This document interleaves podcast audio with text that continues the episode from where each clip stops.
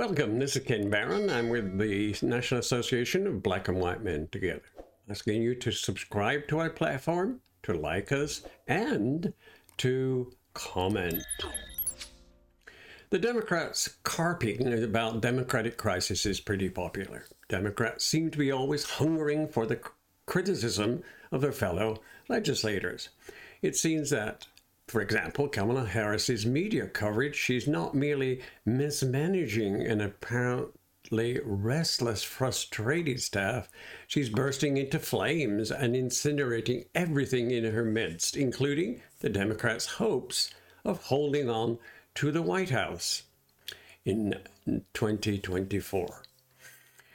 And word of Joe Biden is just as bad. His low approval ratings give way to murmurs by the Democrats in the media that he's in dire political straits. Hmm.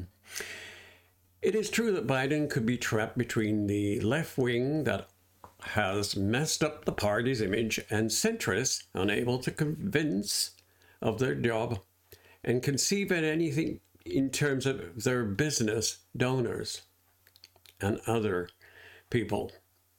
And it has done so noisily of the Democrats. Its internal discon- uh, consents, discontents are as public as can be.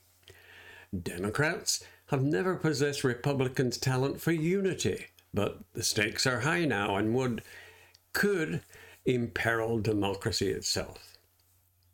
The leaders of the Republican Party and Donald Trump are attempting to destroy the foundations of American democracy.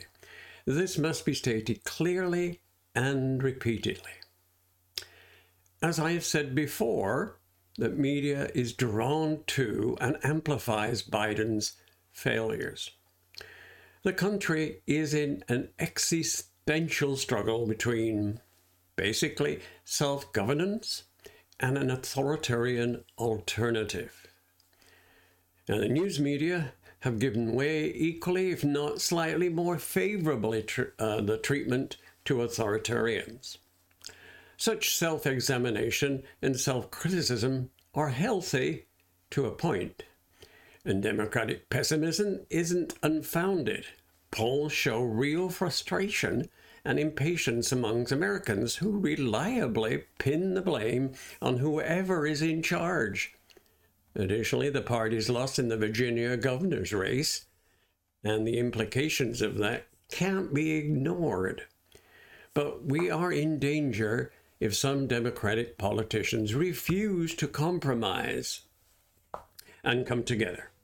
None of the ideological rifts uh, that occur in the party matter as much as what the current crop of Republicans might do if given the chance.